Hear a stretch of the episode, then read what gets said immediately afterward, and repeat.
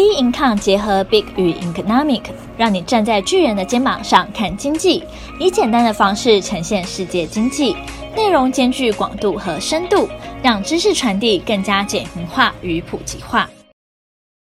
各位听众好，欢迎收听本周全球经济笔记。以巴冲突升温，哈马斯最富有的恐怖组织，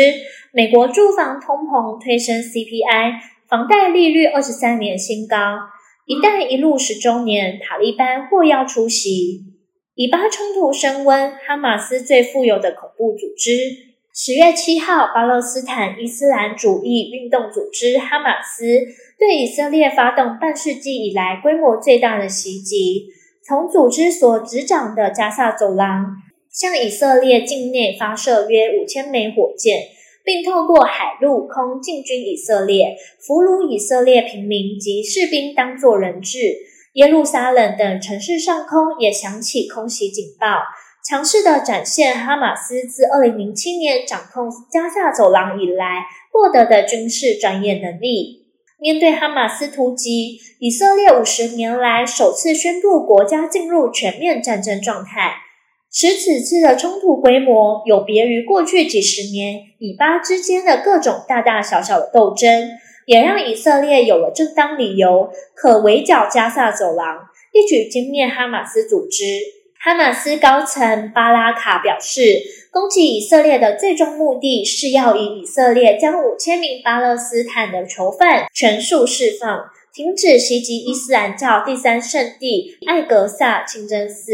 并解除对加萨长达十六年的封锁，同时警告，如果以色列在美国和英国的支持下发动地面攻势，战火将不仅限于加萨，还可能演变成区域冲突。这不仅是以色列对加萨的战争，还有大西洋所有势力对加萨的战争。届时将会有新战线。哈马斯在二零一四年荣登富比士，被评为世界上最富有的恐怖组织之一。根据报道，哈马斯二零一四年收入高达十亿美元，来源除了税金、财政援助和捐赠，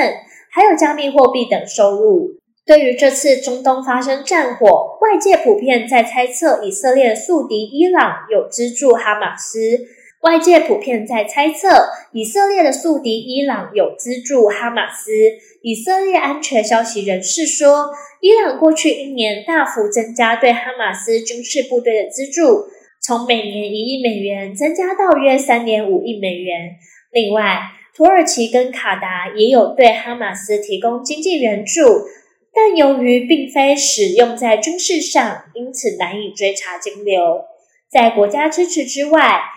哈马斯每个月向埃及进口的商品课征一千两百万到一千五百万美元的税金，其中税收最多的产品为香烟、燃料跟建筑材料。甚至哈马斯在二零二二年投资土耳其、沙乌地阿拉伯、阿尔及利亚、苏丹等地公司，赚取超过五亿美金的资金，而主要的盈利项目为房地产跟建筑业。以色列是主要产油国，加萨走廊也没有重大石油基础设施，但 IEA 指中东地区占全球离岸石油贸易量逾三分之一。十月十二号，国际能源总署 IEA 公布月报指出，以巴战争让油市充满不确定性而令人焦虑。国际油价十月十三盘中最高涨逾四 percent。布兰特一度涨到每桶八九点九四美元，涨幅四点六 percent。西德州原油也曾涨四点八 percent，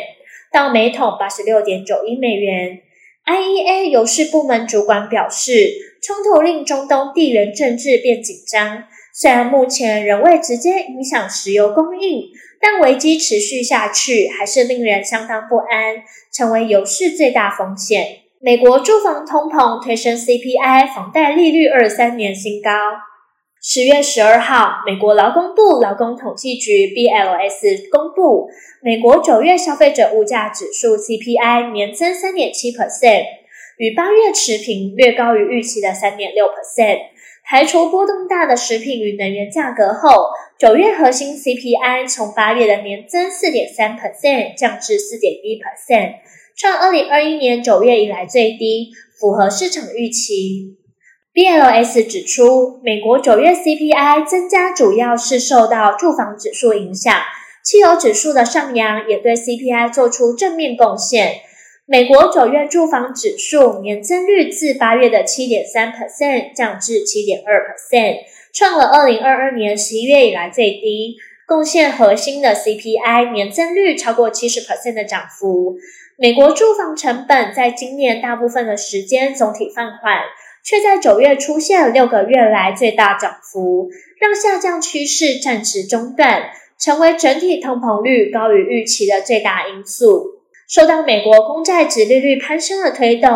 美国房贷利率连续五周攀升。根据房贷巨头房地美于十月十三日公布，截至十月十二日止，三十年期固定房贷平均利率由前周的七点四九 percent 攀升至七点五七 percent，创下两千年十二月以来最高纪录。去年同期的房贷利率仅六点九二 percent。固定房贷利率远远超过七 percent，部分潜在买家改申请浮动利率房贷 ARM，降低每月负担。美国抵押贷款银行协会 MBA 公布，ARM 申请量较前周激增十五 percent。房贷利率居高不下，为潜在房屋买家增添压力。待售房屋库存量低，推高房价。房贷利率攀升，又加重买家负担，使得买家需求来到三十年低点。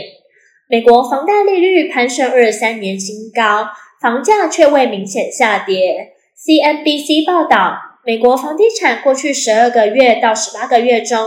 房市交易经历了新冠疫情间的热潮后明显降温，屋主惜售心态明显，导致成屋库存供应稀缺。首购族难以觅得理想物件。十月十三号，美国财政部长耶伦出席国际货币基金 （IMF） 和世界银行在摩洛哥举行的会议时，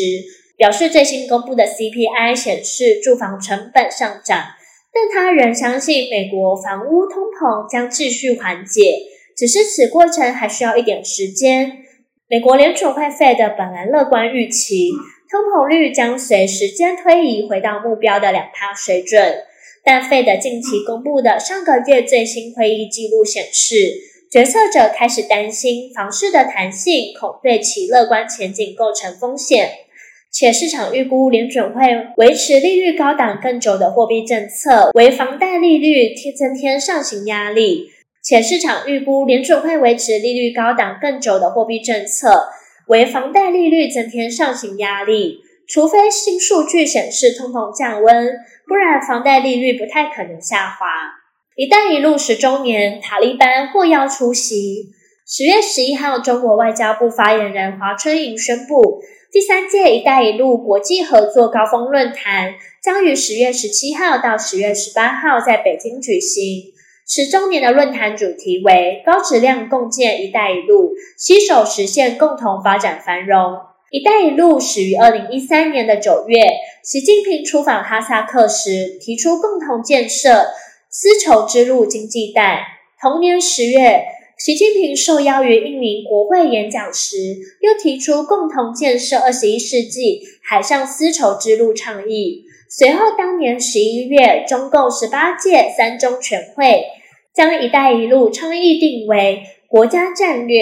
经过研议，二零一五年二月一日正式成立推进“一带一路”建设工作领导小组，正式成立。中国为了推展“一带一路”的倡议，过去十年推动“一带一路”的倡议计划，对开发中国家进行援助。目前有超过一百四十五个国家与中国签订“一带一路”援助的内容，包括基础建设、港口与道路等。其中最大的计划是六百亿美元的中巴经济走廊，要协助巴基斯坦兴建铁路、公路与油管等建设。原本的出发点对双方都有好处，中国可以从陆路直接获得石油，避免走印度洋的航程与风险；巴基斯坦则可扩大与印度对抗的本钱。但实际上，以巴基斯坦的瓜达尔港为例。该港至今仍没有货轮进出的迹象，形同文字馆。而巴基斯坦也面临外债高筑、通货膨胀与经济衰退的困境，甚至在七月向代表西方的国际货币基金组织 IMF 求援，才勉强获得三十亿元的援助贷款。但巴基斯坦欠了至少一千亿美元的外债，其中有三分之一就是中国造成的，且不止巴基斯坦。尼泊尔、斯里兰卡与孟加拉等国，他们都发现“一带一路”的计划开始有干涉内政与侵害主权的疑虑。由于中国自2008年到2021年借了2400亿给22国，但因中国银行本身也负债累累，让中国更难对借贷的开发中国家减免债务。以斯里兰卡为例，该国至今还在还利息。而开发中的国家也发现自己深陷债务陷阱，对中国的不满也逐渐上升。很多参与国家充斥着一堆烂尾建设，当穷国没有能力偿还债务，最后只能借更多的钱，或是把国家的土地、港口等出借给中国作为抵债。西方国家痛批这是债务陷阱，更有人形容中国是新殖民主义。当西方推动降低供应链风险。又因与北京的地缘政治紧张加剧，欧洲国家正试图减少对中国的依赖。西方对中国去风险化趋势，加上与中国发展密切关系带来的外交成本不断增加，好处越来越微薄。唯一加入“一带一路”倡议 G7 成员意大利，则因所谓的好处并未实现，可能将在今年稍后退出。中国的政治体制相对来说是比较保守、比较封闭的，像新的一种制度体系。这种制度的体系应对不了全球性的布局，应对不了全球性的这些供应商。